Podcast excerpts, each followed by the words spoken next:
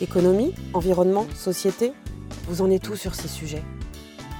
Bonjour et bienvenue dans les podcasts de Livre en Marche.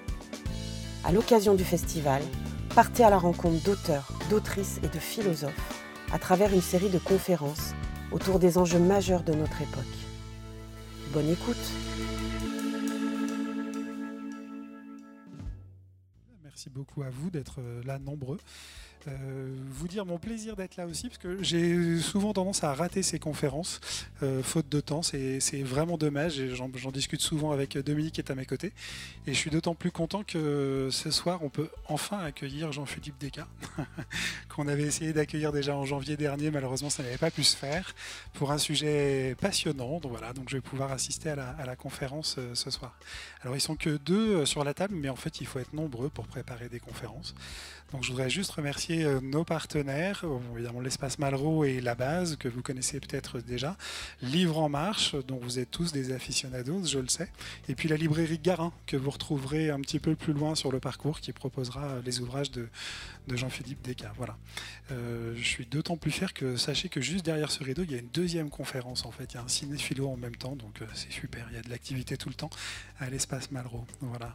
Dominique, je te laisse dire un petit mot. Oui, merci. Alors, bien évidemment, euh, les remerciements d'usage à la scène Malraux et à la base de nous accueillir fidèlement tous les mois. C'est vraiment un très beau partenariat. Euh, c'est quelque chose de, très qui permet de, construire des choses. Alors, euh, pour les habitués, ils vont voir qu'il y a des, petites, des petits changements par rapport aux conférences précédentes. C'est que maintenant, on a fait des cubes. Hein. comme ça, on voit que c'est livre en marche. on commence à travailler notre identité visuelle. Et puis, vous pourrez trouver à l'entrée ou sur les étagères, un, tout petit dépliant. Et ce petit dépliant euh, qui a été préparé par euh, Karen, euh, il a le mérite de vous donner le programme de nos activités jusqu'au 26 octobre. Hein, donc là, vous avez déjà donc, cinq conférences qui sont programmées, dont celle-ci. La prochaine, c'est le, le 4 mai avec Emmanuel Pont alors c'est un titre un peu pas marrant, mais ça fait partie des questionnements. Faut-il arrêter de faire des enfants pour sauver la planète? Enquête sur la démographie mondiale. Donc c'est une question qu'il y a plein de gens qui se posent. Je crois que la réponse, elle est quand même, il ne faut pas arrêter de faire des enfants. Donc c'est quand même positif euh, au final. Ensuite, euh, vous êtes invité le 25 mai, mais ça, c'est pas en Savoie, c'est en Haute-Savoie, dans le grand amphi euh, du Crédit École des, Savoies euh, au Glaisin euh, pour une conférence de Marc-André Solos. Marc-André Solos, c'est le grand spécialiste français de la vie des sols.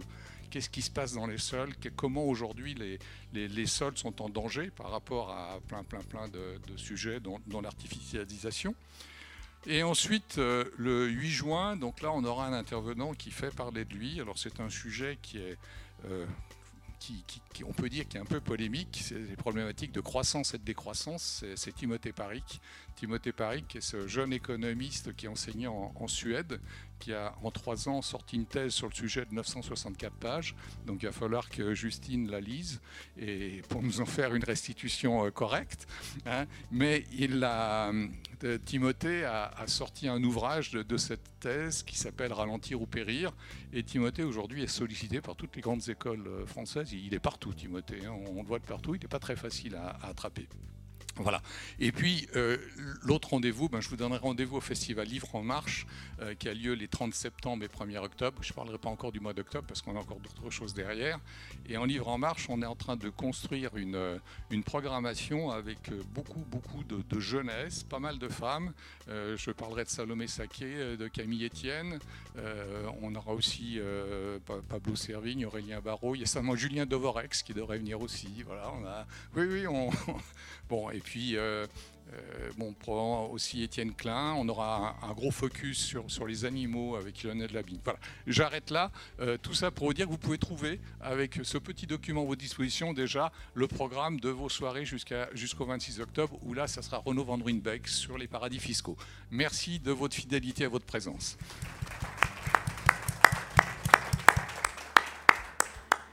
Merci à tous les deux. Bonsoir à tous. Moi, je suis ravie d'être là. Ça fait un moment. J'étais pas venue ici pour, euh, animer. Et puis, euh, ben Jean-Philippe, on s'est raté une première fois au mois de janvier pour cause de grève. Et, là, on est ensemble ici. Euh, Jean-Philippe, tu as écrit un bouquin qui s'appelle Le courage de renoncer.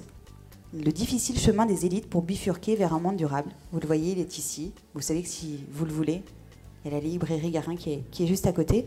On est ensemble jusqu'à 20h30. Et l'idée, c'est d'échanger d'abord, tous les deux, sur, euh, sur ton livre. Et puis après, de vous laisser euh, à vous la place pour des questions.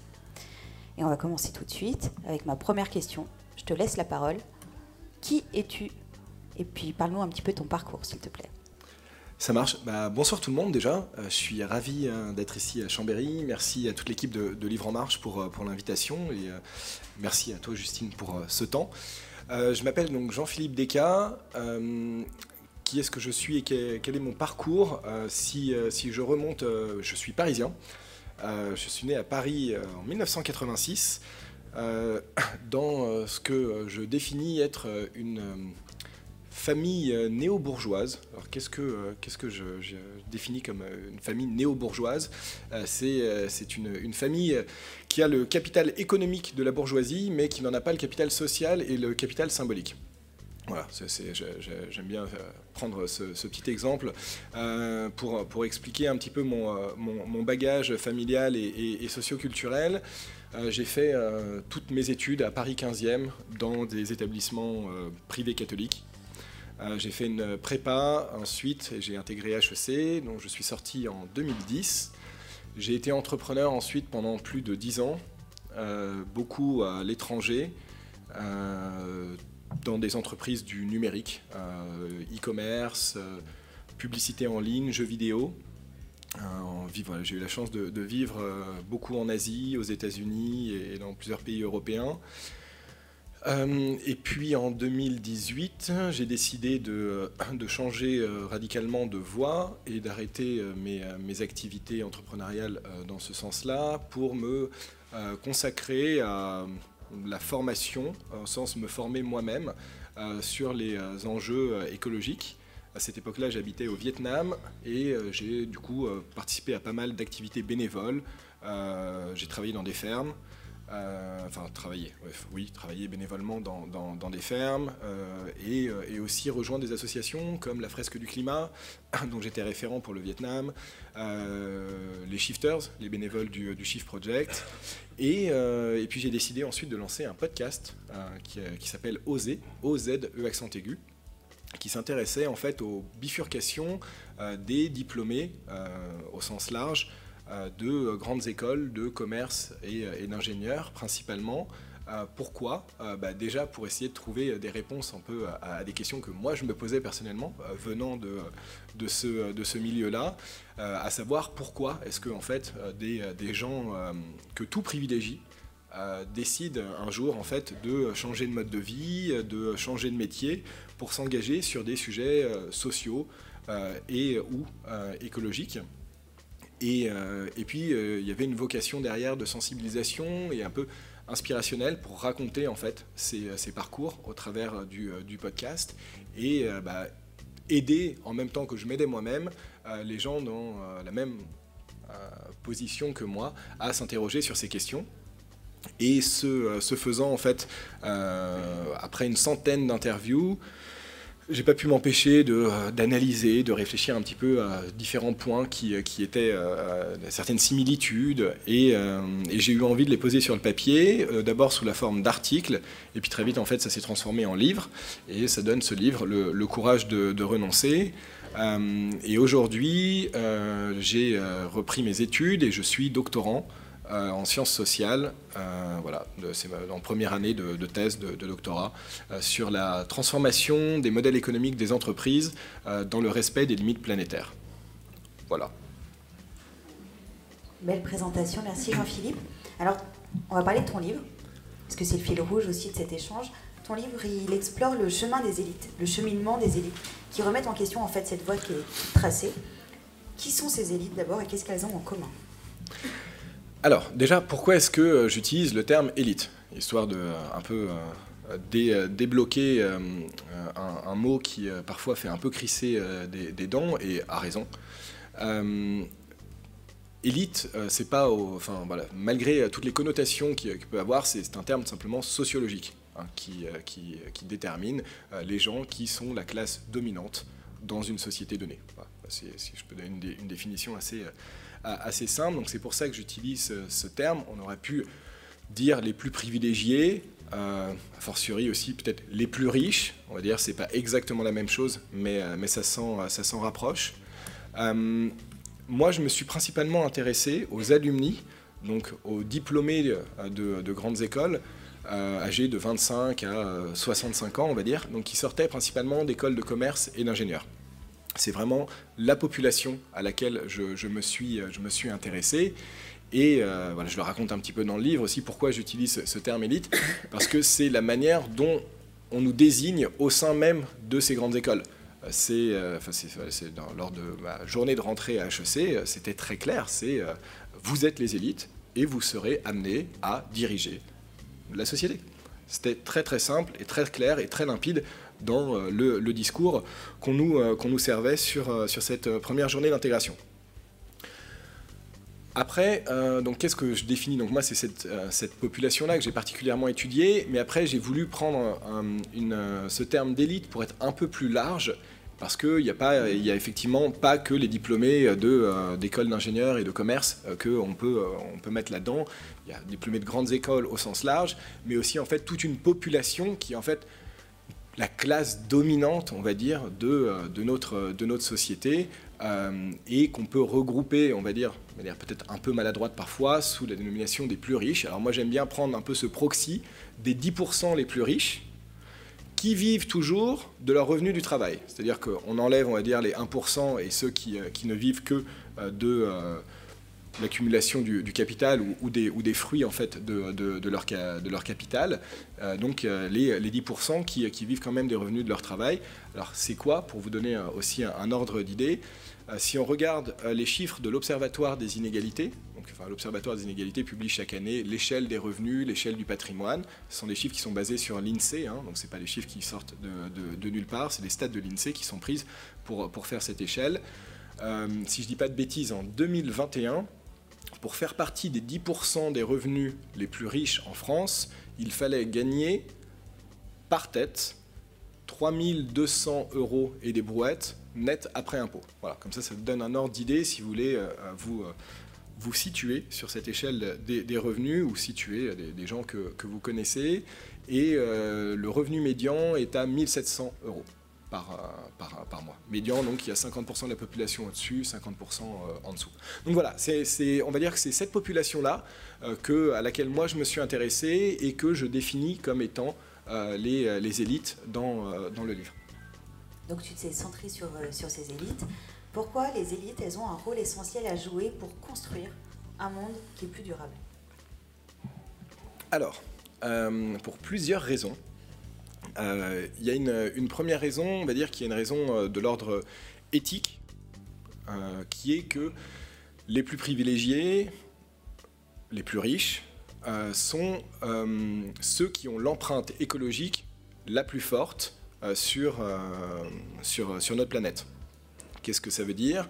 Si je donne juste un exemple, alors l'empreinte écologique, hein, c'est quelque chose qu'on mesure assez mal, euh, parce que c'est difficile euh, euh, de, définir des, indicateurs pour mesurer, on va dire, l'empreinte sur tous les, différentes, sur l'eau, sur les différentes pollutions, etc. Euh, donc c'est pas évident de, la mesurer. Donc très souvent, on va se rabattre en fait sur l'empreinte carbone, puisque ça c'est facile de, mesurer le CO2, en tout cas facile. On sait bien le faire de manière à peu près approximative aujourd'hui. Donc on parle souvent de carbone, euh, mais voilà, juste à rappeler que le, carbone et euh, le changement climatique est seulement l'une des neuf limites planétaires, à savoir les différents seuils euh, biophysiques et biochimiques à ne pas dépasser euh, pour maintenir euh, notre planète dans un état stable et soutenable qui permet à l'humanité de, prospérer. Voilà, c'est aparté. donc, les, si je reviens à la question des, plus riches, si on regarde juste l'empreinte carbone, les 10% les plus riches sont responsables de 50% des émissions de, gaz à effet de serre. Donc si on regarde de l'autre sens, ça veut dire que les 90% les plus pauvres sont responsables de 50% des émissions. Donc il y a une vraie responsabilité en fait des plus riches. Donc il y a quelque chose de l'ordre de l'éthique à déjà en fait se bouger, agir pour, pour essayer de, de transformer notre système quand on fait partie de, de cette population. Ensuite, il y a un point qui n'est pas de, l'éthique, mais tout simplement de, de, la capacité. Quand on fait partie de, l'élite, et donc on est en position dominante dans le système, euh, à travers euh, son emploi. Euh, généralement, ces gens-là sont des capitaines d'industrie, sont des cadres dirigeants de grandes entreprises, dans des administrations, dans des institutions. Ils sont donc en capacité d'agir pour transformer les, les, organisations. ça ne nous aura pas échappé, je pense que la plupart des organisations sont des organisations pyramidales, généralement avec un homme euh, ou quelques hommes à la tête de ces organisations qui euh, ont le pouvoir euh, décisionnaire sur la stratégie et, la, transformation de, de celle-ci. Donc ils sont en capacité d'agir et de transformer le système. Ils sont responsables principalement de la destruction de la vie sur Terre. Ce sont les deux raisons qui m'ont poussé à m'intéresser en fait à cette population comme acteur du changement et de la transformation euh, sociétale. À quoi ces élites, elles doivent renoncer en pratique? À des privilèges? Ah, beaucoup de choses. c'est, euh, je, le dis en, rigolant, mais c'est, pas, pas, pas, très drôle. Hein. Euh, mais en fait, c'est, renoncer entièrement à, un mode de vie, hein. et c'est, transformer, transformer radicalement la, la société c'est pour, euh, enfin pour se maintenir sous les seuils des différentes limites planétaires. Juste peut-être une question comme ça, je rappelle, et, on, est tous à, sur, euh, enfin, à la page là-dessus. Qui connaît les limites planétaires? Qui a déjà entendu parler des limites planétaires ici? Ok, quelques-uns. Euh, je rappelle rapidement, les limites planétaires, donc ce sont neuf seuils à ne pas dépasser euh, c'est donc des seuils biophysiques, biochimiques à ne pas dépasser, euh, qui ont été définis par une équipe de chercheurs dans les années 2000, qui sont euh, fréquemment mis à jour et, mesurés. Vous avez le changement climatique, la couche de zone, la biodiversité, l'acidification des océans, l'artificialisation des sols, le cycle du phosphore, de l'azote, le cycle de l'eau et, et, quelques autres. En 2022, sur ces 9 limites planétaires, 6 ont déjà été dépassées. Euh, qu'est-ce, que, ça veut dire? Euh, Ça ne veut pas dire qu'on ne pourra pas forcément revenir sous les seuils. Euh, ce ne sont pas des points de bascule, hein, ce n'est pas la même chose que les points de bascule du climat, si vous avez déjà entendu parler de ça, mais ça veut dire que plus on étire en fait le dépassement de la limite et plus on le fait dans le temps, plus il est difficile en fait de pouvoir revenir sous, sous, sous ce seuil. Voilà. Et euh, chacune de ces, limites, chacun de ces seuils euh, sont mesurés euh, par une mesure précise. Par exemple, pour le changement climatique, c'est la concentration de gaz à effet de serre dans l'atmosphère, mesurée en ppm. Pour la biodiversité, il y a deux types de mesures, mais ça va être le nombre d'espèces qui disparaissent chaque, chaque année pour 1000 espèces, plus la variété de ces différentes espèces, etc. etc. voilà, si ça vous intéresse, je vous recommande un excellent livre qui s'appelle Les limites planétaires et qui explique très très bien ça de manière vulgarisée et, très, euh, et très accessible. Donc voilà, donc pour vivre en fait sous, ces seuils, ça, implique une, transformation complètement totale de, notre mode de vie et a fortiori de celui euh, donc des, plus privilégiés euh, qui est écocidaire et principalement destructeur du vivant, c'est-à-dire que à peu près tout dans le mode de vie des, privilégiés, à savoir leur consommation, leur métier, ce qu'ils font de leur épargne, les, toute la culture qu'ils vont véhiculer euh, dans, au sein de la société est, euh, malheureusement écocidaire. Voilà. Du coup, qu'est-ce qui pousse au déclic, au changement? Parce que peut-être déjà, qu'est-ce qui, toi, t'a poussé au changement? Et qu'est-ce qui peut pousser en général les élites? Parce que finalement, c'est eux aussi que tu as interviewé dans ton podcast. Et ce livre, il est aussi euh, une manière en fait d'écrire, de poser des mots sur, euh, sur toutes ces personnes que tu as interviewées, sur ce qu'elles t'ont raconté. Oui, tout à fait. Voilà, c'est, une fois que je dis ça avec mon air très sérieux, euh, c'est, enfin, l'idée, c'est, c'est pas de, de, de, jeter, on va dire, de, l'huile bouillante hein, sur, sur, sur ces, ces élites, ces, ces, privilégiés, mais plus de m'intéresser en fait à cette population comme étant des acteurs particuliers de la transformation sociétale. Et, et du coup, moi, ce qui m'a intéressé, c'est de voir bah, ces acteurs, ceux qui se mettaient en mouvement, qui opéraient des bifurcations, pourquoi est-ce qu'ils faisaient? Quels étaient les freins qu'ils rencontraient? Comment est-ce qu'ils les surmontaient ou non? Et, et, pour faire quoi ensuite et, et de quelle manière? Et je me suis intéressé à ça, comme je vous l'ai dit en introduction, parce que moi, je me posais effectivement beaucoup de, beaucoup de questions. je n'avais aucune, aucun, enfin, aucune conscience écologique avant 2017-2018, honnêtement. J'avais jamais trop entendu parler euh, euh, du, changement climatique, où j'étais limite climato-sceptique, on va dire. Hein. Euh, c'est, enfin, j'étais très très loin de, ces questions-là. Et c'est arrivé à titre personnel parce que j'ai commencé à être malade et je me suis intéressé à l'alimentation, qui m'a poussé à m'intéresser à l'agriculture, qui m'a poussé à m'intéresser du coup au vivant et en, en, remontant le fil du coup aux questions écologiques. Puis j'ai entendu parler du, du changement climatique, euh, et, puis depuis, euh, je n'ai pas lâché l'affaire et, je creuse en, permanence. Donc je me suis aussi intéressé à ces questions de pourquoi en fait une partie de ces élites veulent s'émanciper de, euh, la voie royale ou en tout cas de, leur place privilégiée.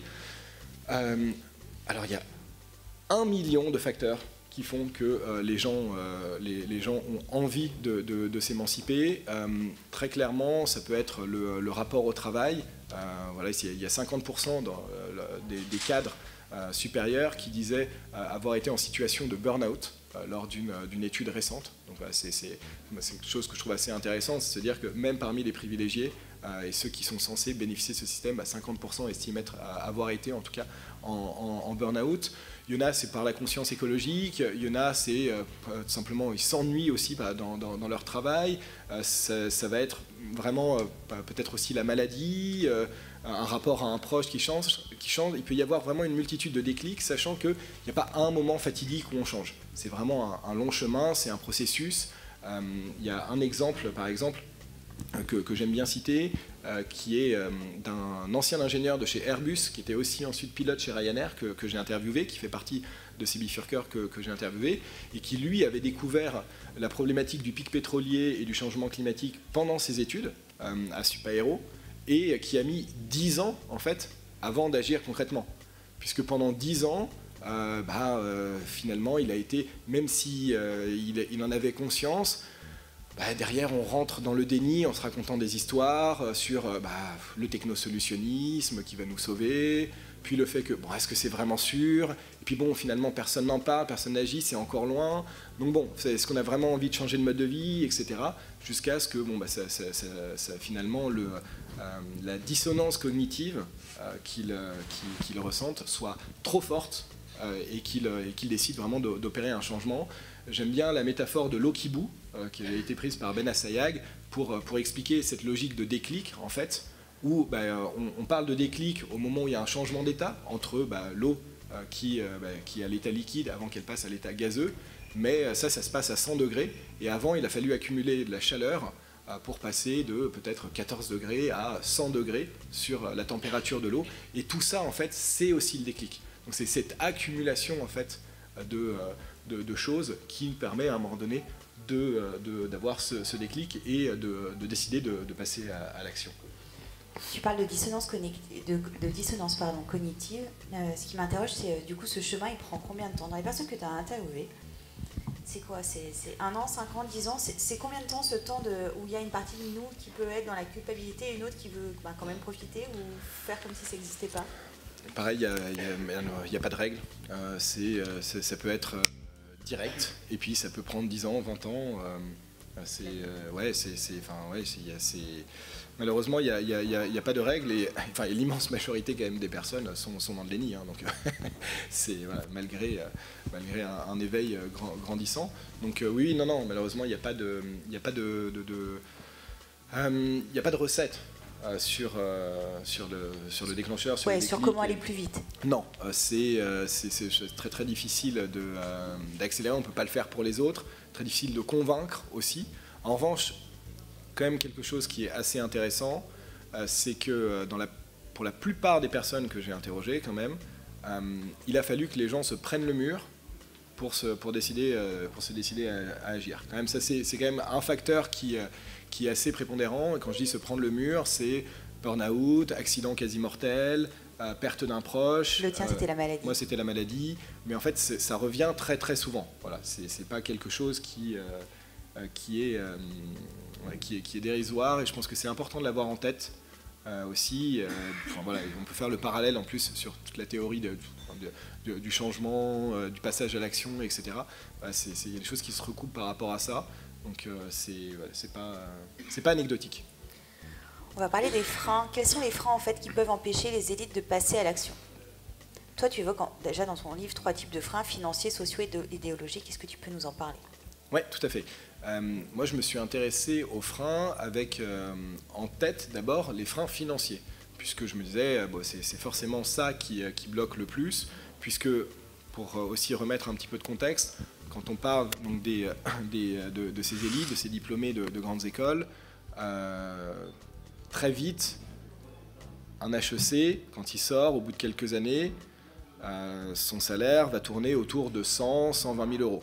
C'est pas quelque chose de, euh, c'est quelque chose d'assez normal par an. Hein. Euh, donc on parle de personnes qui, autour de 35-40 ans, vont toucher 5, 10, 15 000 euros par mois. C'est voilà, c'est pas, c'est pas du tout quelque chose de,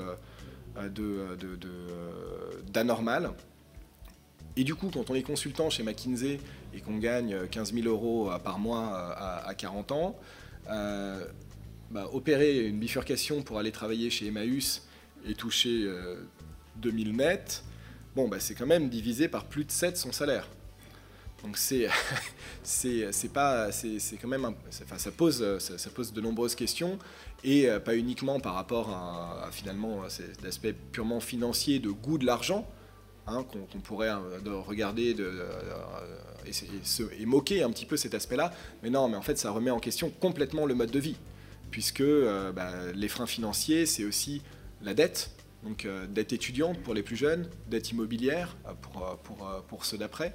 Sont des gens qui généralement travaillent et vivent dans les grands centres urbains, beaucoup, beaucoup à Paris, où le prix au mètre carré est entre 10 et 20 000 euros.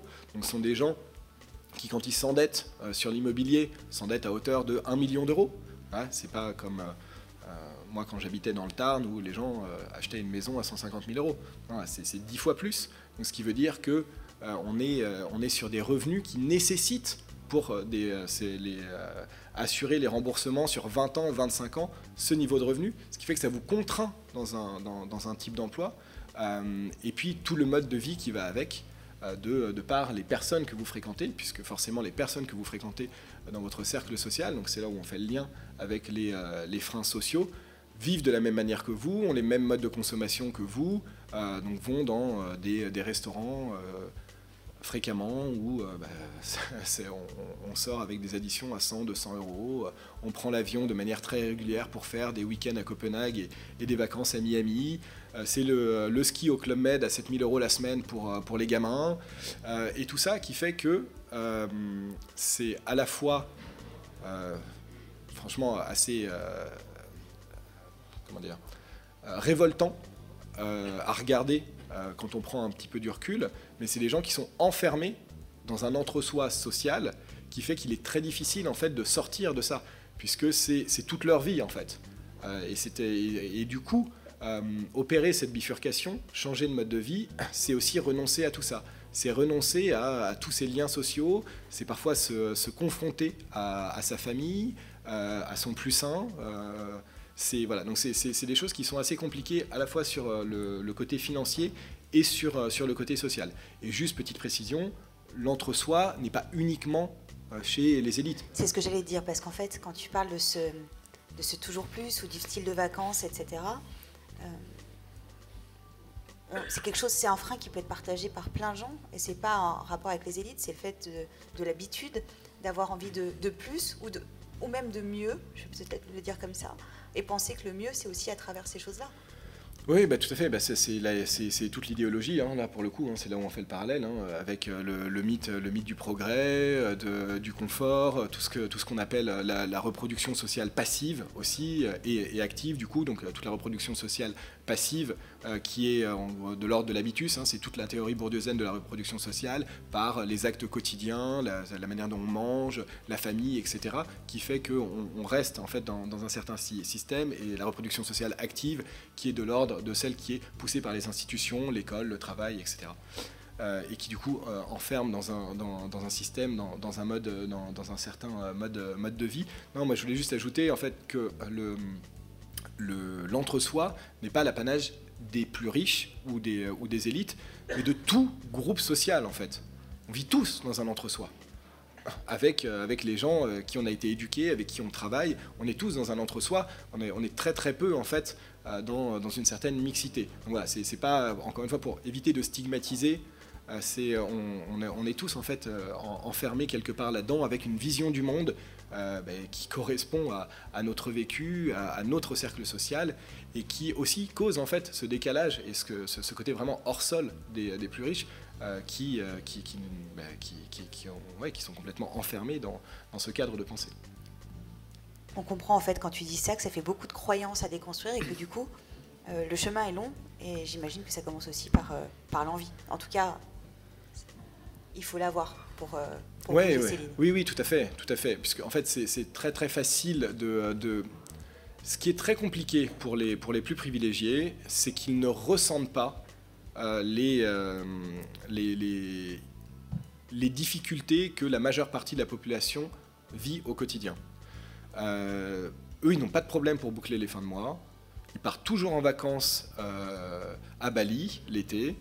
Il n'y a pas de problème si, si, jamais, en fait, de toute façon, ils vont pas à l'école publique, ils vont à l'école privée, donc les grèves ou les, problématiques avec les enseignants, les absences, la détérioration, on va dire, euh, euh, de, l'hôpital public, euh, de, l'école publique, etc. Ils ne le vivent pas. Ils vivent dans des quartiers où il n'y a que des riches comme eux, et, donc, et, qui en plus sont, bien nettoyés, eux, par, les, par, les mairies, à la différence d'autres quartiers, quartiers populaires. c'est, ah, petite anecdote juste là-dessus. C'est, vous connaissez un peu Toulouse euh, le, Mirail, la Reinerie, je ne sais pas si ça vous parle, ce sont des quartiers quand même très très populaires. Moi je vis dans un quartier très bourgeois, autour du Jardin des Plantes euh, à Toulouse, qui est toujours très propre. Il n'y a pas une crotte de chien, il n'y a pas un déchet dans la rue, que des gens comme moi, bien habillés, euh, etc. Très propre sur eux. Et je suis allé à, la Reinerie pour, bref, pour aller voir ma belle famille qui, était dans le coin avec, avec mon épouse. Et vraiment, c'était juste complètement hallucinant. J'avais l'impression d'être à Bagdad. On était dans un état de détérioration des bâtiments euh, enfin, c'est juste, y avait, enfin, les, services de la mairie ne venaient pas, quoi, simplement. Il n'y a, rien qui était fait. Donc on comprend euh, qu'il y a une déconnexion et une vision du monde qui est complètement hallucinante, puisque bien évidemment, les gens euh, comme moi, généralement, ne vont pas dans ces quartiers-là, et du coup, ne, pas, non pas, ne, voient pas et ne vivent pas ça, en fait. De, ils, ne sentent pas dans leur chair la, la, destruction et la détérioration du vivant. pour l'instant, en tout cas, ils ne souffrent pas. Et c'est ça, je pense, qui est euh, le, plus difficile dans, le, déclic de bifurcation des plus privilégiés, c'est qu'il est très facile en fait de rester dans le déni, euh, puisque puisqu'on ne ressent pas en fait euh, ce, toutes, toutes, ces problématiques. Alors on a bien vu qu'effectivement il y avait des forêts qui cramaient pendant l'été en France, mais, mais vu qu'on n'a toujours pas de problème pour pour répondre à ses besoins euh, les, plus fondamentaux et même sur des besoins euh, superflus et toutes ces envies, euh, c'est, voilà, c'est, ça n'impose pas en fait la, réflexion et la, remise en question, en tout cas, de, du système et, du mode de vie. Comment on dépasse les freins alors? Alors comment on dépasse les freins?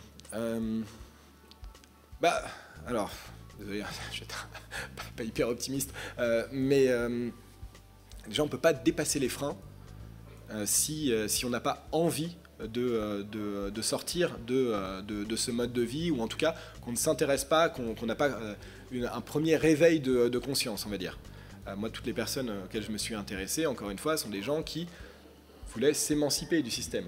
Donc, on va dire qu'il y a de plus en plus de gens qui ont conscience des problématiques sociales et, et, environnementales, mais qui ne le vivent pas dans leur chair et qui ne font pas de processus de déconstruction de leurs croyances. Et c'est là où en fait c'est vraiment fondamental euh, euh, et, important pour éviter de sombrer dans les fausses bonnes idées ou, le greenwashing, puisque la question de la déconstruction des croyances, c'est celle de reconnaître la part d'idéologie dans euh, nos actions, nos modes de vie, nos pensées, et ne plus les traiter comme un ordre naturel des choses.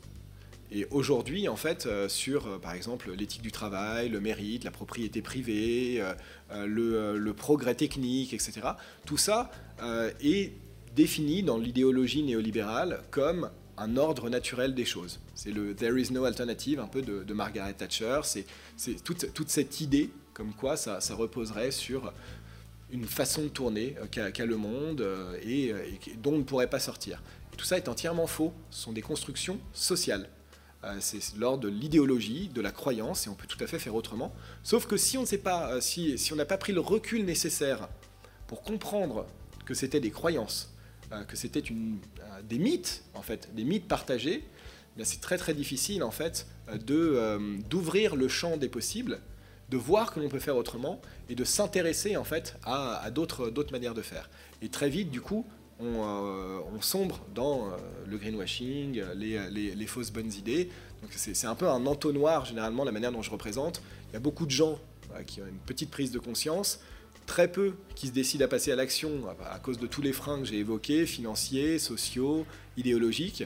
Et au sein même de ces personnes qui passent à l'action, une infime minorité opère en fait de, bifurcation réelle euh, euh, après un processus de, déconstruction euh, important. En fait, l'immense majorité de ceux mêmes qui décident de bifurquer tombent dans le greenwashing ou les fausses bonnes solutions. Donc on, va y revenir à ces fausses bonnes solutions. Est-ce qu'il y a aussi cette idée de mieux se connaître en fait? Complètement, oui, tout à fait. C'est on peut pas. C'est la, question du regard sur, sur la société, du regard sur le monde est complètement corrélée à celle du regard sur soi. C'est d'abord accepter qu'on est un privilégié. Ah, c'est, euh, euh, euh, dans une conférence à Paris pour, un magazine assez, célèbre. J'avais été attaqué par l'une des, conférencières en disant que voilà, on était tous des privilégiés ici, ce qui était le cas. Il n'y avait que des riches dans, la, salle de conférence et euh, avec cette idée que non, ben, on, ne veut pas, on ne veut pas accepter son statut de privilégié de par la construction, de par son vécu, je, pour, X raisons, mais c'est quand même très très fréquent. Euh, j'avais fait un petit test sur mon réseau social LinkedIn pour euh, demander aux gens de se positionner en fait sur l'échelle des revenus que j'ai évoqué tout à l'heure. Et l'immense majorité des gens n'ont pas conscience de faire, partie des 10% les, les, plus revenus ou même des 5% les plus revenus. Ils vont à la limite se, placer dans les 30, euh, 25% les plus hauts, absolument pas dans les 10%. Donc il y a une déconnexion euh, en fait sur la, manière qu'on a de, se positionner sur, euh, sur l'échelle sociale et la prise de conscience en fait de, réellement notre, notre position de, privilégié. Donc oui, le, travail sur soi commence par là, et puis c'est mieux se connaître, s'interroger. Donc il y a une partie un peu de développement personnel hein, quelque part qui fait partie de la déconstruction des, croyances, mais qui ne peut pas rester de l'ordre uniquement du développement personnel. Euh, sinon, on tombe euh, dans, euh, on reste dans l'individualisme en fait et l'égocentrisme, et, et, on oublie en fait toute la logique systémique, collective et éminemment sociale qui est la part la plus importante. Et tu en parles d'ailleurs, tu évoques, pour dépasser ces freins, l'importance de l'engagement collectif. Alors, bien sûr, tu parles du fait de s'engager individuellement, mais tu parles des risques de l'engagement individuel versus de tout ce que ça peut apporter de l'engagement collectif. Tu peux nous en parler? Oui. Euh, sur, euh, alors il y a plusieurs choses. Euh, il y, a, la côté y, a une partie déjà qui est de l'ordre de la protection de soi, de prendre soin de soi dans, la, dans la question de l'engagement collectif, puisque quand on a une prise de conscience, vraiment un déclencheur qui, motive une, bifurcation, bah, généralement déjà on l'a tout seul, pas en groupe, et on l'a pas forcément au même niveau, au même rythme, ni même du tout qu'avec, bah, par exemple, son sa conjointe, sa famille, ses collègues de travail, ses amis.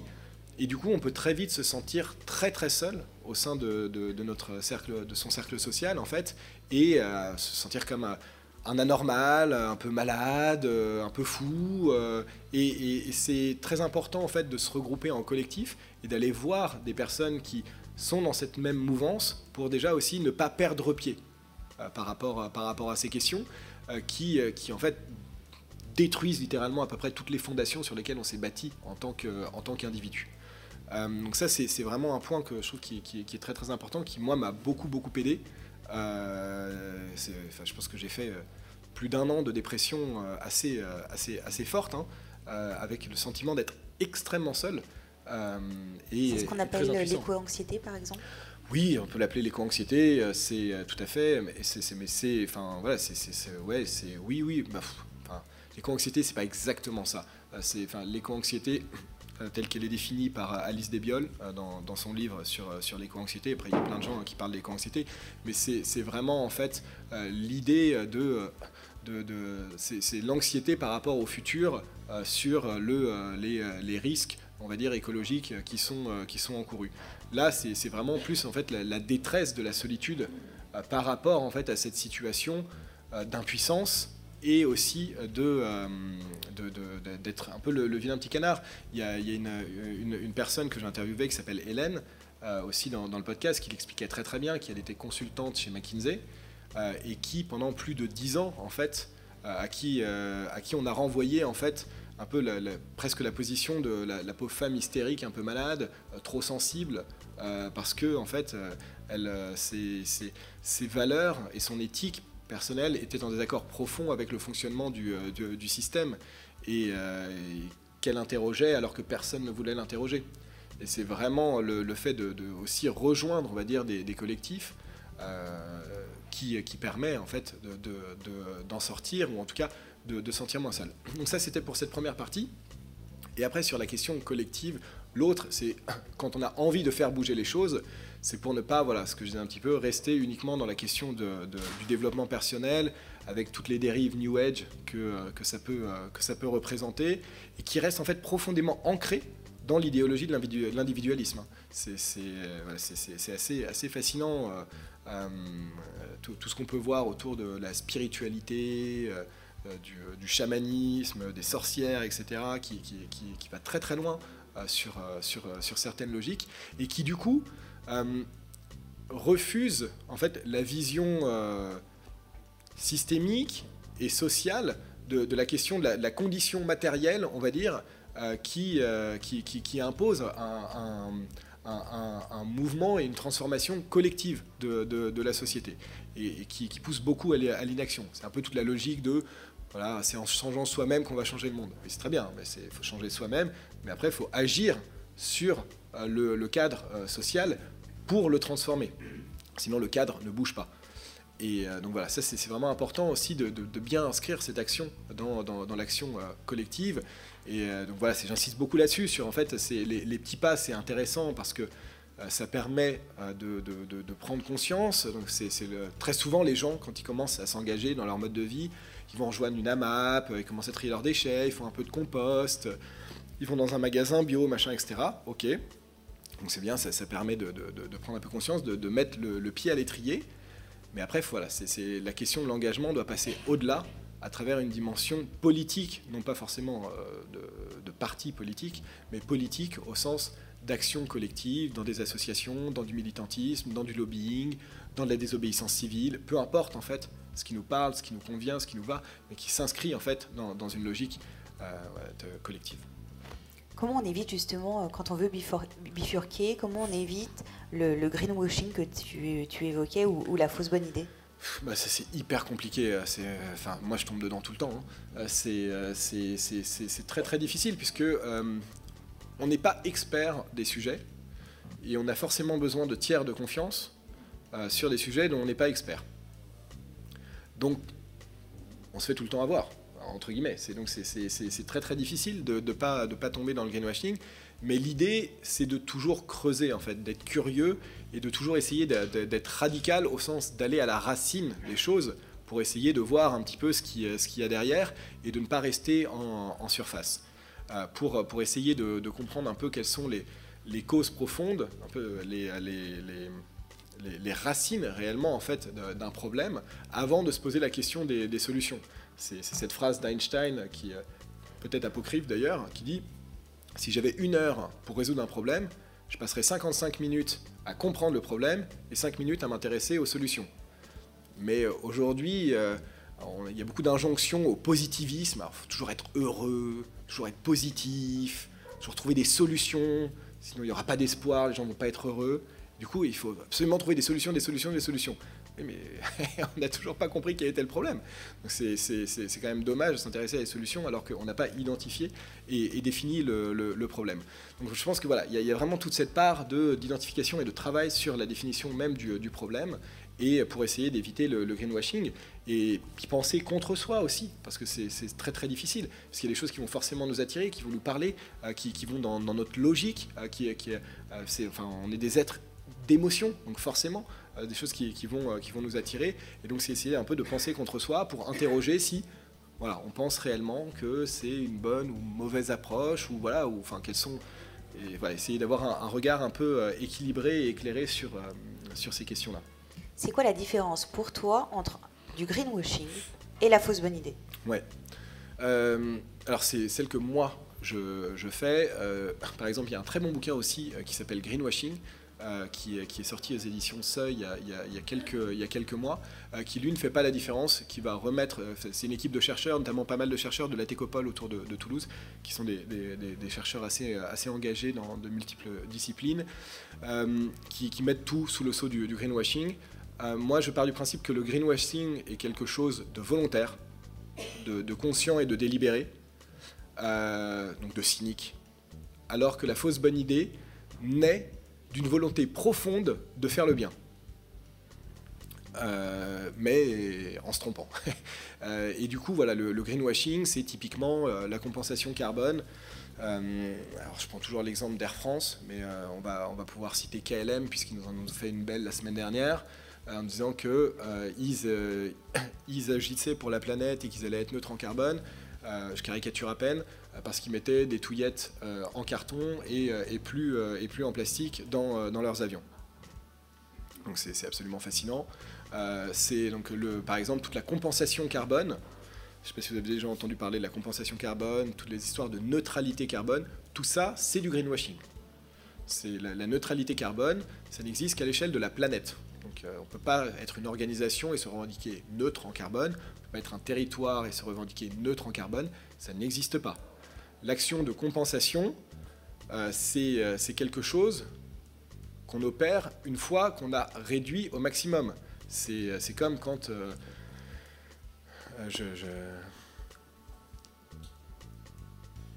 pas d'exemple euh, euh, qui, parle comme pour, pour venir, mais euh, qui me vient en tête. Mais la, compensation carbone part du principe que l'on peut en fait échanger, que, tout est commensurable, que, et que, l'on peut en fait troquer la valeur du vivant sur, Terre sur la base en fait d'un indicateur monétaire en devise c'est l'idée de dire que si je coupe un arbre ici, bah, c'est pas très grave parce que je vais en planter un ailleurs et ça va compenser. Donc quand on parle d'arbre, on se dit bon bah ouais, ok peut-être. Mais en fait, c'est la même chose de dire que vous, madame, je vais prendre votre enfant, je vais le tuer, et c'est pas grave parce qu'on va favoriser une naissance en Chine. Je suis pas sûr qu'on soit tous d'accord là-dessus. Mais c'est exactement la même chose, la compensation. C'est ça. Donc non, la compensation, c'est vraiment le, pas loin du pire du greenwashing et, de, euh, de, la fausse bonne idée. C'est vraiment quelque chose de très très délétère euh, euh, qui, donne de faux espoirs en fait aux, personnes sur la capacité de continuer à vivre de la même manière. C'est cette idée que on va pouvoir continuer à vivre de la même façon, qu'on n'a pas besoin de changer nos modes de vie parce qu'on va compenser. Mais non, il n'y a, pas de compensation. Je m'arrête là-dessus parce que ça m'interroge. C'est pas dans mes questions, hein, mais pour toi, donc toute personne, toute entreprise qui fait de la compensation carbone ou de la neutralité carbone, c'est pas une envie profonde de faire le bien, ce n'est jamais ça. En fait, je suis un peu étonnée. Alors, je, euh, alors, je vais être peut-être un peu méchant, euh, mais honnêtement, aujourd'hui, si euh, un responsable d'entreprise est capable de faire une communication aussi grossière que celle d'Air France ou KLM sur les touillettes en disant qu'ils vont être neutres en carbone ou qu'ils font de la compensation parce qu'ils vont planter des arbres par rapport à leur vol en avion et que du coup tout va bien, c'est que soit ils n'ont vraiment pas creusé la question, parce que ce que je vous dis, c'est il n'y a pas besoin de, de, faire de, beaucoup d'études et d'étudier le problème très longtemps pour comprendre que ça ne fonctionne pas la compensation et que c'est de l'ordre du, du, du greenwashing. Donc il y a, je pense, honnêtement, une partie des gens qui sont cyniques, ou une partie des gens qui sont ignorants. Mais pour être ignorant sur ce point, franchement, il faut vraiment pas avoir causé. quoi. J'entends aussi que toi, tu évoques la partie greenwashing dans le sens la communication sûre, parce qu'il y a aussi fait. des gens qui font des choses, et c'est pour ça que je Tout pense qu'il y a aussi des, des fausses bonnes idées, qui sont des gens qui vont essayer, qui vont faire, mais qui vont pas forcément en parler. Et là, je sais pas si c'est du greenwashing ou pas pour toi. Euh, Non, non, puisque le, greenwashing, c'est l'idée de la, c'est, c'est, l'idée de la communication en fait. hein. C'est, c'est vraiment, c'est, enfin, sur, le greenwashing, un, enfin, un, un autre, euh, un autre fait courant, c'est de mettre en avant tout ce qu'on fait bien, en omettant tout ce qu'on fait mal. Donc généralement, ça, c'est, euh, alors pareil, il y avait une banque récemment. Euh, qui faisait sa communication euh, en disant regardez on est super et euh, notre carte bancaire là qu'on vous donne elle est par exemple en bois C'est super, mais sauf que le problème de la banque, c'est pas ses cartes de crédit, c'est ce qu'elle fait de l'argent qu'on qu'on y place. Donc c'est voilà, toute cette déconnexion. On va, on va montrer le 0,1% qu'on fait bien dans nos activités et le 99,9% euh, qu'on euh, qu'on fait mal. Après, sur les questions de neutralité et de compensation, il y, a- aussi quelque chose, enfin, dans l'idée même de la mesure qui est problématique, puisque aujourd'hui, légalement, euh, quand vous faites par exemple le bilan carbone pour les entreprises, qui est quelque chose de réglementaire et d'obligatoire pour les entreprises de plus de 500 salariés, si je ne dis pas de bêtises, euh, c'est uniquement le scope 1 et le scope 2 qui est pris en compte et pas le scope 3. Euh, vous irez voir pour les détails techniques, mais le scope 3, c'est en gros 90% des émissions. Donc on est bien, on est bien content d'avoir scope 1 et scope 2 et de se dire, regardez comme je suis neutre en carbone, alors qu'on a, omis 90% des, émissions. C'est ce qui permet à des entreprises comme Rent-A-Car, euh, Google, etc., de se dire on est neutre en carbone depuis 10 ans. Les mecs font de la location de véhicules thermiques et ils sont neutres en carbone. Bon, bah, j'interroge quand même le cynisme derrière ça. J'entends. Euh, bah, du coup, on parle de voiture. Euh, dans les fausses bonnes idées, tu évoquais justement la notion de, voiture en disant que c'était pas forcément ta spécialité, mais qu'effectivement, on pouvait s'interroger sur la partie voiture électrique. Ouais, alors c'est un, gros débat sur la, voiture électrique, euh, mais qui en fait est euh, un mauvais débat. Pourquoi est-ce que je dis que c'est une fausse bonne idée sur la voiture électrique? Alors c'est pas moi qui le, qui, dis, hein, c'est euh, hum, une grosse partie de ce qui ressort dans le livre n'est pas de l'ordre de mon opinion, mais de travaux en recherche, de, débats qui, existent, sur lesquels je peux donner moi aussi mon avis, mais qui ne sont pas le, fruit de, ma pensée. Euh, sur, euh, sur la voiture électrique, la voiture électrique est une fausse bonne idée au sens où on s'interroge sur une problématique technique sans se poser la question euh, en fait de où on veut aller, pourquoi et par rapport à quel problème. La voiture électrique, c'est une question de mobilité. Euh, et, la question, c'est pas de savoir est-ce qu'il faut une voiture thermique ou une voiture électrique, c'est de savoir comment on se déplace. Et le problème, c'est pas la voiture thermique ou la voiture électrique, c'est la voiture individuelle.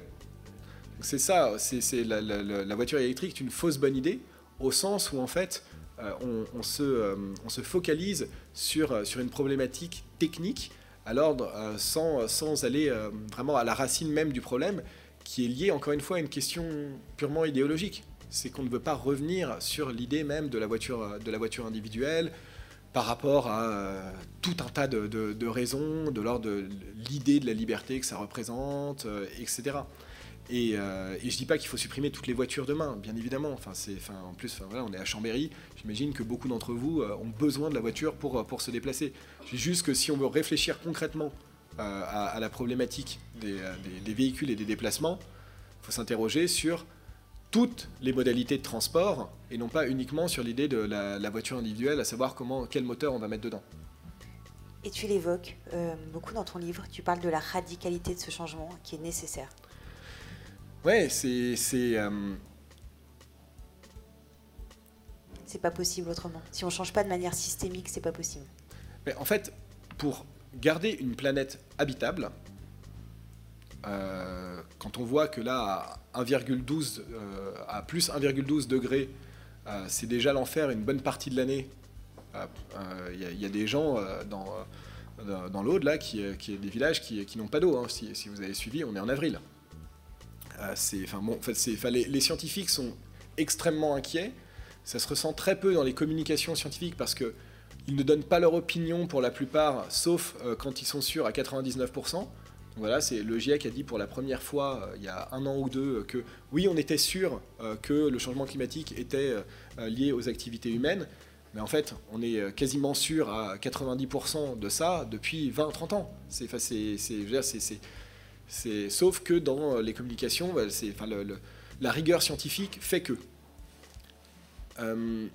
Euh, tout ça pour dire que les, transformations nécessaires pour rester sur une planète habitable sont lors de la transformation totale de nos modes de vie. Euh, et a fortiori de celui des, des, plus privilégiés. Et euh, c'est dans la manière dont on travaille, c'est dans la manière dont c'est dans notre rapport au temps, c'est bien évidemment dans les modes de consommation. Et, euh, voilà, il y a plusieurs manières de faire. Enfin, le, champ des possibles est, euh, presque infini. Je veux dire, on peut imaginer énormément de, manières de vivre euh, en fonction de, de, ce, qui nous, bah, ce dont on a envie, des besoins, des différentes cultures, des, des uns et des autres, des, territoires. On n'a pas à homogénéiser une manière de faire, mais ce qu'il faut prendre en compte, c'est le cadre en fait physique des contraintes euh, imposées par euh, notre planète euh, pour, sur, sur, cette, sur, cette, sur cette manière de vivre. Tu proposes des clés pour donc, cheminer vers un monde plus durable des clés pour les élites, des clés aussi qu'on peut peut-être nous utiliser si on ne se sent pas dans cette élite. tu nous en donnes quelques-unes pour conclure? Il y, a, donc il, y a, quatre. Généralement, quand, on, quand on se dit bon, on passe à l'action ou on fait des choses, on, se regarde non pas en tant que citoyen, mais en tant que consommateur. C'est l'image que qu'on nous renvoie beaucoup, c'est ah bah voilà, par euh, les, consommations. Alors bien évidemment, ça passe par la consommation. Donc c'est euh, changer ces, modes de consommation.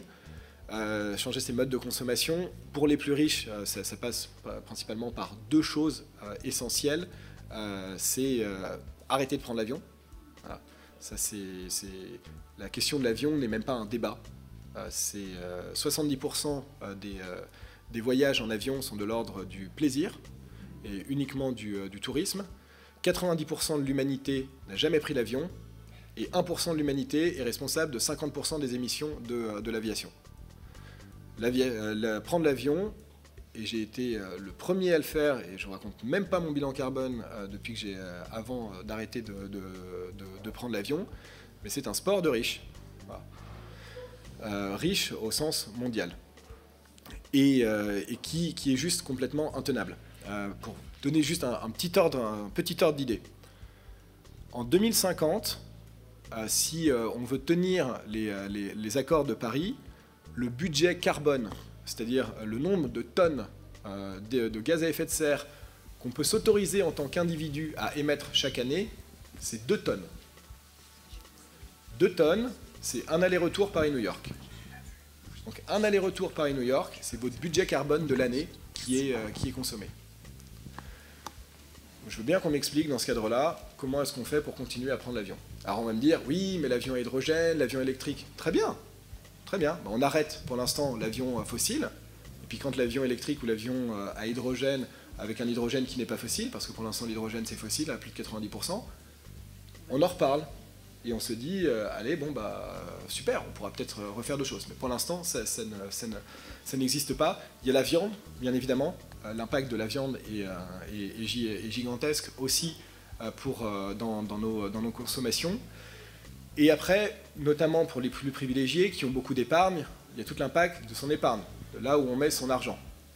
Aujourd'hui, j'ai plus envie de dire de bêtises, j'ai plus les chiffres exacts en tête, donc excusez-moi si je dis une ânerie, mais je crois que c'est pour de l'ordre de 1000 euros que vous placez euh, dans une banque, n'importe laquelle euh, des, grandes banques françaises, c'est l'équivalent de une tonne de CO2 émis par an.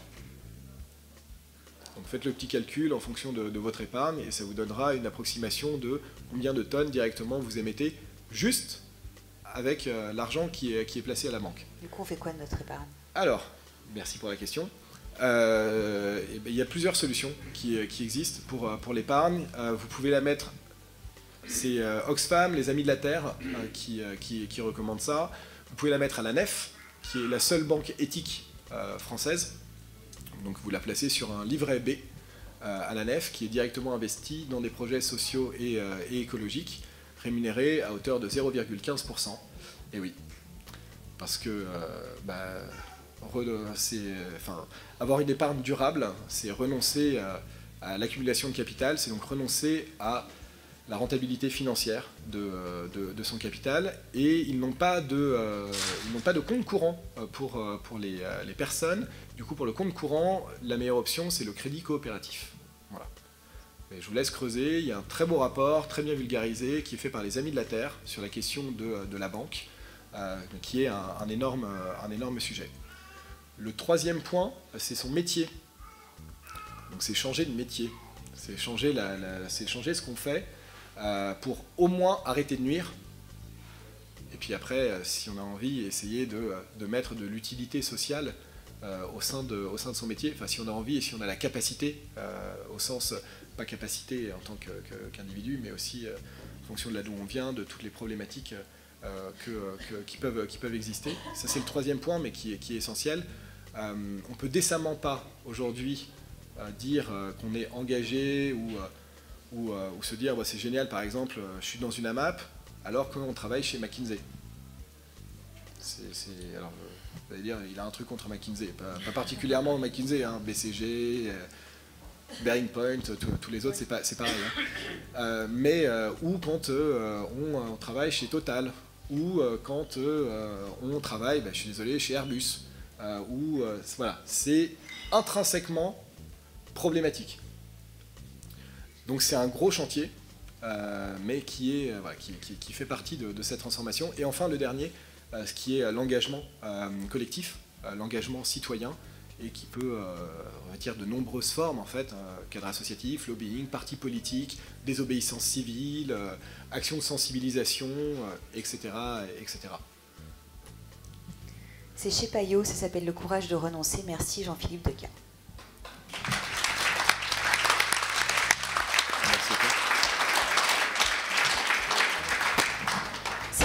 si vous avez des questions pour euh, Jean-Philippe. Euh, il y a un micro qui est juste ici. Euh, quand je vous vois, levez la main, je ferai un signe à, à madame pour pouvoir vous apporter le micro.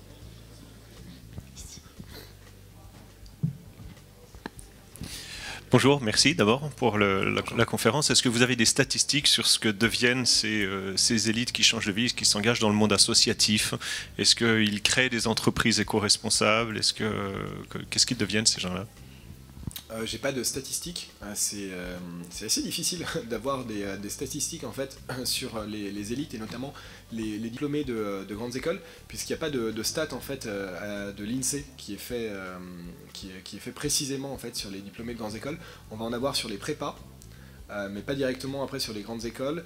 c'est la CGE, la Confédération générale des, la Confédération des grandes écoles, qui, a, qui, a, quelques chiffres que j'ai utilisés dans, le livre, mais il n'y a pas de chiffres sur les bifurcations des diplômés de grandes écoles et qu'est-ce qu'ils font ensuite. Donc moi je peux vous dire par rapport au prisme des gens que j'ai interviewés, euh, qui est forcément biaisé de, multiples façons, mais de, qu'est-ce qu'ils font, qu'est-ce qu'ils font derrière. Il y en a qui vont tout simplement s'installer par exemple en maraîchage, ou qui, vont devenir paysans.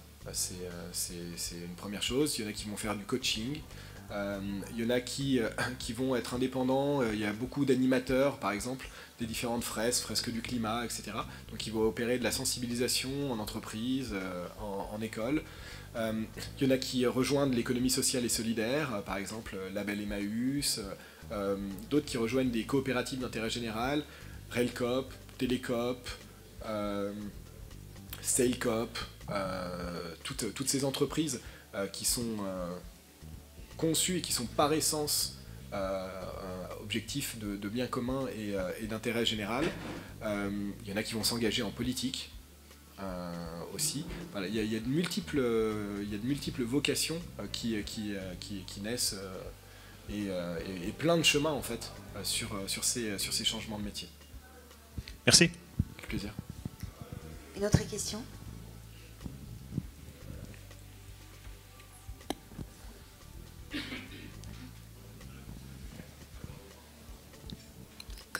Bonjour. Euh, au début de votre intervention, voilà, vous parliez de capital social, de richesse, etc. les personnes dont vous parlez, elles ont aussi un capital intellectuel. Et donc, ma question, c'est qu'est-ce que vous conseillerez à des jeunes à l'orée de leurs études qui viennent d'une famille néo-bourgeoise, qui ont la capacité de s'engager dans ce type de formation, vers des écoles d'ingénieurs, euh, de commerce, etc. Voilà. Euh, et finalement, à quel moment euh, renoncer, oser renoncer, quitter le navire, déserter? C'est très compliqué. c'est très compliqué. Et alors, je donne des cours à des étudiants en école de commerce et à la fac. Euh, et, du coup, euh, bah, j'ai ces, discussions avec euh, des, étudiants. je ne peux pas donner de conseils, mais je peux dire comment moi je, voudrais revoir les choses ou comment est-ce que, avec mon parcours personnel aujourd'hui, qu'est-ce que, qu'est-ce que je me conseillerais à moi-même par rapport, par rapport au, choix que, au choix que j'ai fait. Je pense déjà que l'idée de la carrière, c'est quelque chose du XXe siècle qui a complètement disparu et que, que, l'idée même de la nécessité du diplôme ou l'intérêt même du diplôme euh, dans une logique de faire carrière n'a vraisemblablement plus beaucoup d'intérêt aujourd'hui. Euh, en revanche, euh, c'est toujours, enfin c'est très facile quand c'est un mec comme moi qui dit ça, qui a fait HEC et Polytechnique. Hein. Donc c'est effectivement, j'en ai, ai, complètement conscience et je sais tous les verrous que, que ça lève d'être dans, dans, cette, dans cette position-là, étant donné le fonctionnement actuel de, de notre système. Donc c'est là où c'est compliqué. C'est parce que ça facilite bien les choses, mais en même temps, ça enferme. Ça enferme parce qu'à partir du moment où on rentre dans ces études, on rentre dans un cadre, où on va commencer à être formaté. Si en plus on n'a pas le, le capital, enfin si, entre guillemets, papa et maman n'ont pas payé l'école, HEC c'est 15 000 euros par an, moi j'ai emprunté 60 000 euros pour, euh, pour, faire, euh, pour faire HEC. Euh, quand je suis sorti, je devais rembourser 1200 euros par mois. Donc il fallait se loger à Paris. donc ça vous enferme concrètement dans un, dans, un type de travail. c'est dans un emploi où, où, vous allez devoir gagner de l'argent. Et les emplois qui payent bien, c'est des emplois qui sont rentables, qui font de la croissance et qui sont donc écocidaires. Donc c'est très compliqué parce que d'un côté, euh, il faudrait quitter le navire avant même de rentrer dans l'école. Euh, mais une fois qu'on y est, est-ce qu'on essaie de s'intégrer dans le système pour, euh, pour, le faire bouger? Difficile en tant qu'étudiant, parce qu'on n'a aucun moyen réel en fait de, faire bouger les entreprises qu'on va rejoindre. On n'a pas le pouvoir pour, les faire bouger. Je pense, mais c'est vraiment mon opinion, donc vraiment à prendre avec des pincettes, et peut-être que dans deux semaines je vous dirai autre chose que euh, la désertion pour ces, jeunes de, grandes écoles est peut-être l'acte politique le plus fort et qui terrifie euh, bon nombre de, euh, de, ces grandes entreprises. Que des polytechniciens, que des agroparitech, que des HEC disent maintenant non, on n'ira pas bosser chez vous, et ce qu'on va faire, c'est qu'on va aller monter un tiers-lieu, c'est qu'on va aller faire du maraîchage, c'est qu'on va rejoindre une ZAD, etc. Ça, ça, ça, terrifie effectivement euh, euh, euh, les, grands, les grands groupes industriels. C'est peut-être ça une, une, une, des pistes, une des pistes à suivre. Mais, mais c'est délicat parce que en fait, les situations sont, sont, toutes, sont toutes différentes et puis c'est rentrer en confrontation aussi avec la famille, avec les, les, enfin, voilà, les, les amis aussi. Enfin, il, y a des, il y a des parcours pour lesquels c'est plus facile que d'autres. Je pense qu'aujourd'hui, quand on fait euh, AgroParisTech, c'est plus facile que quand on a fait HEC. Euh, parce qu'on est déjà sur. Euh, au niveau du, cadre idéologique, ce n'est pas le même. dans les écoles de commerce, ça bouge vraiment pas beaucoup. les écoles d'ingénieurs, ça bouge plus. Les écoles de commerce, c'est vraiment, vraiment, vraiment compliqué. Merci. Oui, je vous cherchais un petit peu là-dessus parce que c'est aussi la question, certes, des écoles et du prestige, mais aussi de l'accès à la connaissance et de la capacité d'avoir du pouvoir de changer un certain nombre de choses. Voilà. Donc c'est peut-être déserter un certain type d'école, mais pas forcément la connaissance. Vous, vous êtes d'ailleurs retourné euh, à l'université et dans un travail de thèse. Donc.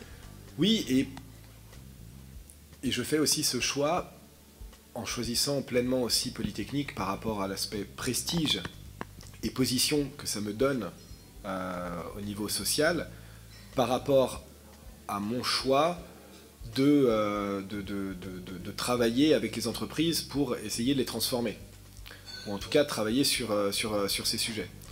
Et c'est tout de suite beaucoup plus facile quand on est un homme blanc de 40 ans avec HEC et Polytechnique sur son diplôme de s'adresser à des, à des patrons d'entreprises, dirigeants de, grands groupes et d'être écouté. Donc il y, a, il y, a, aussi une dimension stratégique par rapport à ça, en fonction de l'objectif qui est poursuivi et de ce qu'on veut faire derrière. Merci. Est-ce qu'il y a d'autres questions? Alors, on va aller ici pour madame et après on retournera là-bas. Euh, j'avais deux remarques d'abord. Sur le début de votre intervention, c'est un peu déprimant, mais c'est toujours déprimant en ce moment de toute façon, tout ce qui tourne autour de ces questions. Donc en gros, ce que vous dites, c'est que toutes ces élites qui ont basculé, qui ont fait le virage que vous avez fait, c'est parce qu'ils ont été confrontés personnellement à un événement émotionnel très fort. Donc, que ce soit la maladie, que ce soit un décès, etc. Donc, ça veut dire que toutes les connaissances scientifiques, et ce sont des gens cérébrés, ils n'en ont que faire. Donc, ça, c'est quand même quelque chose d'inquiétant alors, vous répondrez après. Voilà, mais c'est un peu comme ça, c'est que voilà, toute la connaissance scientifique aujourd'hui qui existe, peut-être pas que faire, mais en tout cas, c'est jamais. Dans l'immense majorité des cas, ce n'est pas ça qui les a fait changer d'avis. Donc ça, ça m'inquiète un peu quand même. Ma deuxième remarque, bon, c'était plus anecdotique sur la voiture électrique. C'est vrai que euh, je me suis posé la question il y a quelques années, quand il a fallu que je change ma voiture, qu'est-ce que je fais? Été me sur Internet, etc. Bon, j'ai dit quand même, la voiture électrique, ça a l'air un peu moins pire. Mais vous avez raison, de toute façon, ce qu'il faut, c'est changer de, mode, évidemment, de, déplacement. Alors l'avantage de la voiture électrique pour ça, c'est qu'aujourd'hui, les bandes de recharge sont tellement rares et HS que du coup, dès que je dois faire plus de 300 km, ben, je prends le train. Hein. au moins, euh, voilà. Pour le moment, on va dire, ça résout un petit peu. Voilà. Ma question, c'est que vous avez prononcé dans votre conférence le mot croissance, mais pas le mot décroissance. Donc même si je sens derrière euh, ce que vous dites en creux, il y a de la décroissance, je voudrais quand même bien avoir votre avis sur ce terme-là de décroissance. Et l'autre chose aussi sur le mot politique que j'ai pas beaucoup entendu parce que Bon, bien sûr, comme vous dites, à notre niveau individuel, on va changer, on va faire le tri, on va être tout content, on va mettre euh, trois panneaux solaires sur son toit, on s'est dit, oh là, c'est bien, et puis je décide de prendre l'avion plus qu'une fois par an. Mais euh, on sait bien que ça suffit pas. Vous avez fait la fresque du climat, moi je la connais depuis des années aussi. On sait bien que, par exemple, une chose qui pollue le plus la planète aujourd'hui, c'est la viande et c'est l'agriculture en général. Donc euh, là, c'est pas à notre niveau qu'on va changer quelque chose, c'est vraiment au niveau politique. Donc, qu'est-ce que vous pensez de nos politiques Voilà, mes deux questions. Alors, merci. Euh, déjà sur, euh, sur la question de ils savent et, et, ils font rien et c'est grave. Bah oui, mais en fait, c'est parce qu'on part du principe que la connaissance est suffisante pour le passage à l'action. Or, c'est pas du tout le cas. En fait, c'est décorrélé. Euh, euh, il y a une très bonne étude euh, qui, a, été faite justement sur la, la, prise, la, conscience morale et la décision d'agir sur une action dont on sait que moralement euh, elle ne correspond pas à nos valeurs ou euh, qu'elle est, est, mal, on va dire. Et en fait, il n'y a pas de lien direct euh, entre savoir que moralement c'est mal et le fait, fait d'agir. Parce que les, facteurs qui sont, qui, sont liés à l'action sont éminemment beaucoup plus complexes, qui sont liés à la pression sociale, qui, sont liés à tout un tas d'autres facteurs, et pas uniquement la question de la connaissance. La connaissance est nécessaire, mais très très très très loin d'être suffisante. Donc c'est un préalable, il faut informer, il faut, euh, il faut expliquer, il faut vulgariser, mais c'est euh, mais c'est pas du tout euh, suffisant pour, pour, pour, pour passer à l'action. C'est juste pour clarifier juste cette partie. sur le politique, juste rapidement, j'ai quand même l'impression d'en avoir pas mal parlé, mais en, parlant de, de collectif, euh, en disant que, voilà, que l'action est, euh, éminemment collective et que justement il faut vraiment pas sortir du, cadre individuel. Euh, après, sur la politique, si vous entendez politique au sein du jeu des partis, C'était ça Ok. Ok, ouais. Ok. Mais pour moi, c'est du politique. Mais. Alors, ça, c'est mon opinion, c'est à titre très personnel. je n'y crois absolument pas. Voilà, c'est autant le dire, euh, je, ne pense absolument pas que, euh, que, l'on change quoi que ce soit avec le jeu des partis aujourd'hui, tel, tel que c'est fait, dans la manière dont, ça fonctionne. Euh, je, suis allé voter aux dernières élections présidentielles par décence pour mon épouse qui est d'origine vietnamienne, parce que je ne voulais pas prendre le risque de voir le FM à, la tête de, ce pays pour l'instant. Euh, euh, mais, mais, sinon, je, n'y serais pas allé. Euh, je pense honnêtement que, que, les réponses politiques sont à chercher en dehors des, des partis.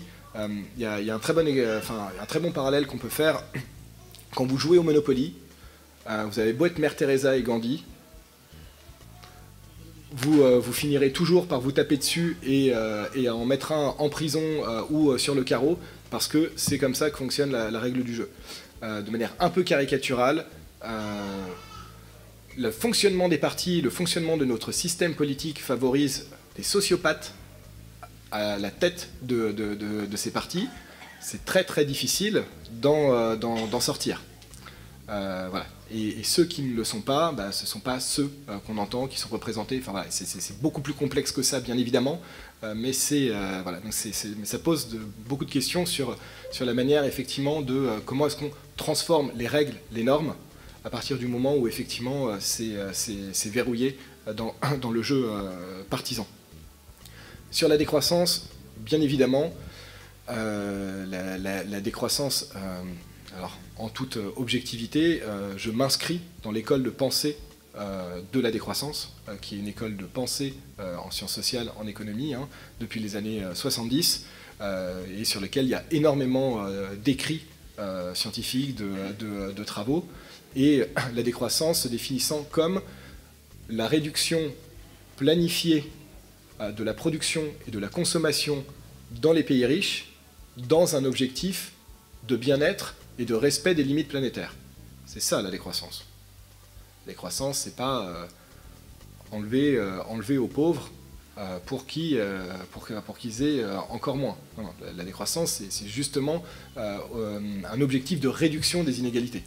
La décroissance, elle est féministe, anti-industrielle, anticapitaliste, anti-impérialiste, profondément égalitaire. C'est ça les logiques de, de, décroissance. Donc bien évidemment, la, la décroissance est une phase nécessaire pour retomber en fait sous les seuils dépassés des limites planétaires et repenser en fait l'architecture de, de, notre société. Mais bon, j'en parle pas trop, il y a Timothée Paris qui viendra. C'est ce que j'allais vous dire. Euh, Décroissance, 8 juin, 19h, Timothée Paris, ralentir ou périr l'économie de la post-croissance. Merci pour votre question, c'était parfait comme euh, transition. Il nous reste une euh, question ici, s'il vous plaît. Et si vous ne pouvez pas attendre sur, sur la décroissance, Timothée a fait de nombreuses interventions, donc je pense qu'avec une petite recherche euh, sur, euh, sur Internet. Et après, on fera ici alors. Ouais, non, mais allez-y, donnez le, micro et après, on va faire ici. Bonsoir, merci pour cette conférence. Je crois que le sujet de votre thèse, c'est la transformation des modèles économiques des entreprises. Et je voudrais savoir, euh, ben pour vous, qu'est-ce que vous entendez par là et quels sont ces nouveaux modèles économiques, s'il vous plaît? Ok. alors, en vrai, la première question que je me pose, euh, c'est est-ce que c'est possible? Et je ne sais pas. Euh, c'est possible de créer des, entreprises vertueuses. Je ne sais pas si c'est possible de transformer une entreprise existante en entreprise vertueuse. Qu'est-ce que j'appelle entreprise vertueuse? Euh, il y a énormément de, manières en fait d'avoir des, modèles, on va dire, qui, sont, qui sont vertueux. Mais pour faire simple, on va dire que c'est l'économie sociale et solidaire. Donc c'est des coopératives d'intérêt général, euh, c'est des associations. En tout cas, voilà. Mais après, il y a énormément de, manières de le construire. Ça peut être, euh, enfin, quand, on est, quand on est tout seul, euh, c'est, une ESUS ou une URL, parce qu'il n'y a pas, on va pas faire de coopérative tout seul. mais ce sont en gros des organisations à gouvernance partagée, dont le modèle économique répond à des besoins précis sur un territoire, en discussion avec les parties prenantes, euh, qui ont euh, une logique de définition de la valeur comme étant sociale, environnementale et économique. Voilà, c'est un peu de ça. Il y a, énormément de, travaux. Après, voilà, je, je suis sur le début de ma thèse, donc. Et on peut citer le en gros, c'est la... Céline Puffardigili et Fabrice Bonifay qui parlent de l'entreprise contributive qui, qui, sont venus ici avec, à Livre en Marche. Voilà, alors il y a effectivement un très bon essai euh, qui, a, été fait par, euh, Céline euh, et, Fabrice. Après, ce n'est pas, pas, un travail de recherche sur, sur la question des, nouveaux modèles économiques. Voilà, moi, je regarde plus les, les, travaux qui... les travaux de recherche, notamment dans le cadre, on va dire, de l'économie de la décroissance. Il y, a, des travaux là-dessus qui posent beaucoup de questions sur la taille euh, de ce que c'est qu'une une entreprise en fait qui est, soutenable, de comment on définit en fait la soutenabilité, de comment même on la mesure. Enfin, pour dire en fait, il y a énormément de problèmes rien que liés à la logique de mesure, puisque la logique de mesure induit derrière un pilotage par rapport à cette mesure. Sauf que l'hypothèse de base, c'est qu'on est capable de mesurer, d'appréhender et de comprendre le vivant dans son intégralité pour définir une mesure adéquate et donc définir des seuils et des niveaux de pollution acceptables, euh, d'empreinte écologique, d'utilisation des ressources, etc. Sauf qu'en fait, on ne sait pas faire ça. C'est pas vrai. Et, euh, et, généralement, ce qui se passe, c'est qu'on fait des choses, on définit des seuils, on définit des niveaux de mesure, et 20 ans, 30 ans, 40 ans après, on se rend compte qu'on s'était planté. Parce que, en fait, le, périmètre qu'on regardait, avait une zone complètement d'ombre dont on n'a forcément pas conscience, puisque on ne mesure et on ne cherche à mesurer que ce qu'on voit ou qu'est-ce qu'on va chercher, mais on omet toute la partie que bien évidemment on ne connaît pas ou qu'on ne voit pas. Et ça c'est très très difficile. Donc en fait il y, a toute une logique même euh, de, de, la science comme étant un, outil euh, pour la, transformation même des modèles ou, et, et de, cette idée de la mesure qui est problématique. Donc c'est voilà, pour vous dire, euh, ouais, c'est un gros, c'est un vaste terrain. Quoi. Euh, et... c'est pas un faux problème justement de conscience. Parce que c'est un autre polytechnicien qui a mis en place ça aussi. Est-ce que c'est pas un problème justement de toujours vouloir faire des calculs alors qu'on n'est pas capable de faire En fait, le, pour moi le problème c'est pas tellement de faire les calculs, mais c'est de s'en servir après pour le pilotage. En fait, c'est là, en fait, c'est la question de la mesure. Pourquoi pas? À partir du moment où en fait, euh, on, prend un peu de recul et, euh, qu'on est humble, euh, qu'il y, ait une dose d'humilité sur en fait le seuil d'incompréhension. Ça peut être intéressant de mesurer. Le problème, c'est quand c'est dans une logique utilitariste et c'est ça le cas aujourd'hui, en fait, c'est tout le problème de la mesure, et pas uniquement sur ces questions de bilan carbone ou autre. C'est, la question en économie, avec l'histoire de la dette, par exemple. On va toujours sortir, ah, il y a un problème avec la dette. C'est faux. Pas de problème avec la dette. C'est une convention. On fait ce qu'on veut avec la dette. C'est pas physique. Et ça dépend comment on la mesure. Dette nette, dette brute? Qu'est-ce qu'on fait rentrer, qu'est-ce qu'on fait pas rentrer? Qui décide? Pourquoi? Comment? Il nous reste une dernière question juste ici. Merci. Euh, oui, je voulais vous demander euh, euh, comment votre thèse est financée? je vous pose cette question parce que j'ai un peu fait un petit bout de chemin, alors je suis arrivée à faire un boulot plutôt militant. Néanmoins, mon poste est financé à 100% par les C2E, les certificats d'économie d'énergie, et donc ça m'a posé beaucoup de questions sur si oui ou non j'allais accepter cet emploi, même si la mission est très intéressante et sûrement très vertueuse. j'ai accepté, ça fait un an, mais je me pose toujours cette question et je me suis dit que pour vous, sûrement, euh, derrière les financements de la thèse, il y avoir ces mêmes interrogations. Tout à fait.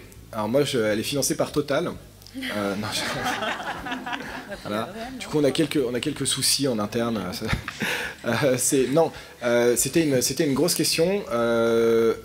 mais du coup, je prends un peu de temps pour expliquer parce que je pense que c'est, c'est intéressant d'avoir le cheminement. Euh, ma femme a repris ses, études euh, pour être éducatrice de jeunes enfants. Elle est partie sur trois ans, euh, ans d'études, zéro, revenu du coup de ce côté-là pendant, les trois ans.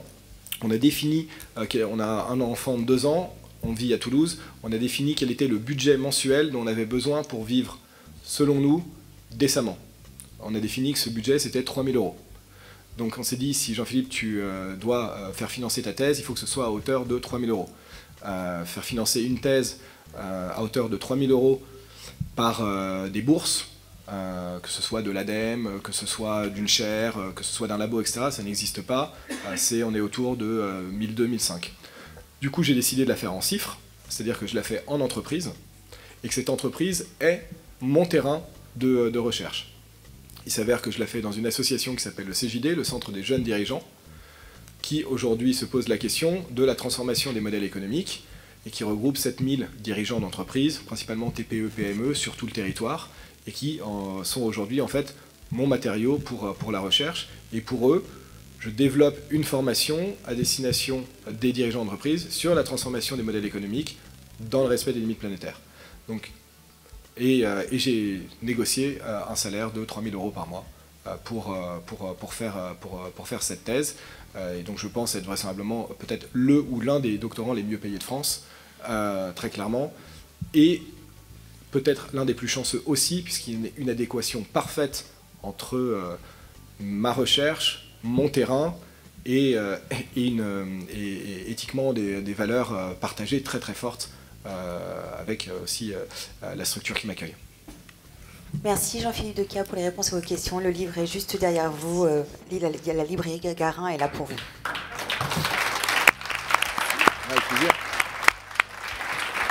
Et si par hasard vous auriez envie de revenir ici la semaine prochaine, ça tombe bien.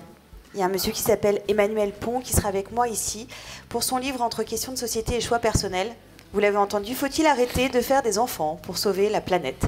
Un livre indispensable qui répond avec nuance aux peurs de la surpopulation et aux dilemmes des parents face à la crise écologique. On vous attend nombreux. Merci à vous. Vous avez aimé cet épisode? Vous aussi essaimez la matière à penser en la partageant autour de vous. Pour en savoir plus, rendez-vous sur notre site internet livreenmarche.com. À bientôt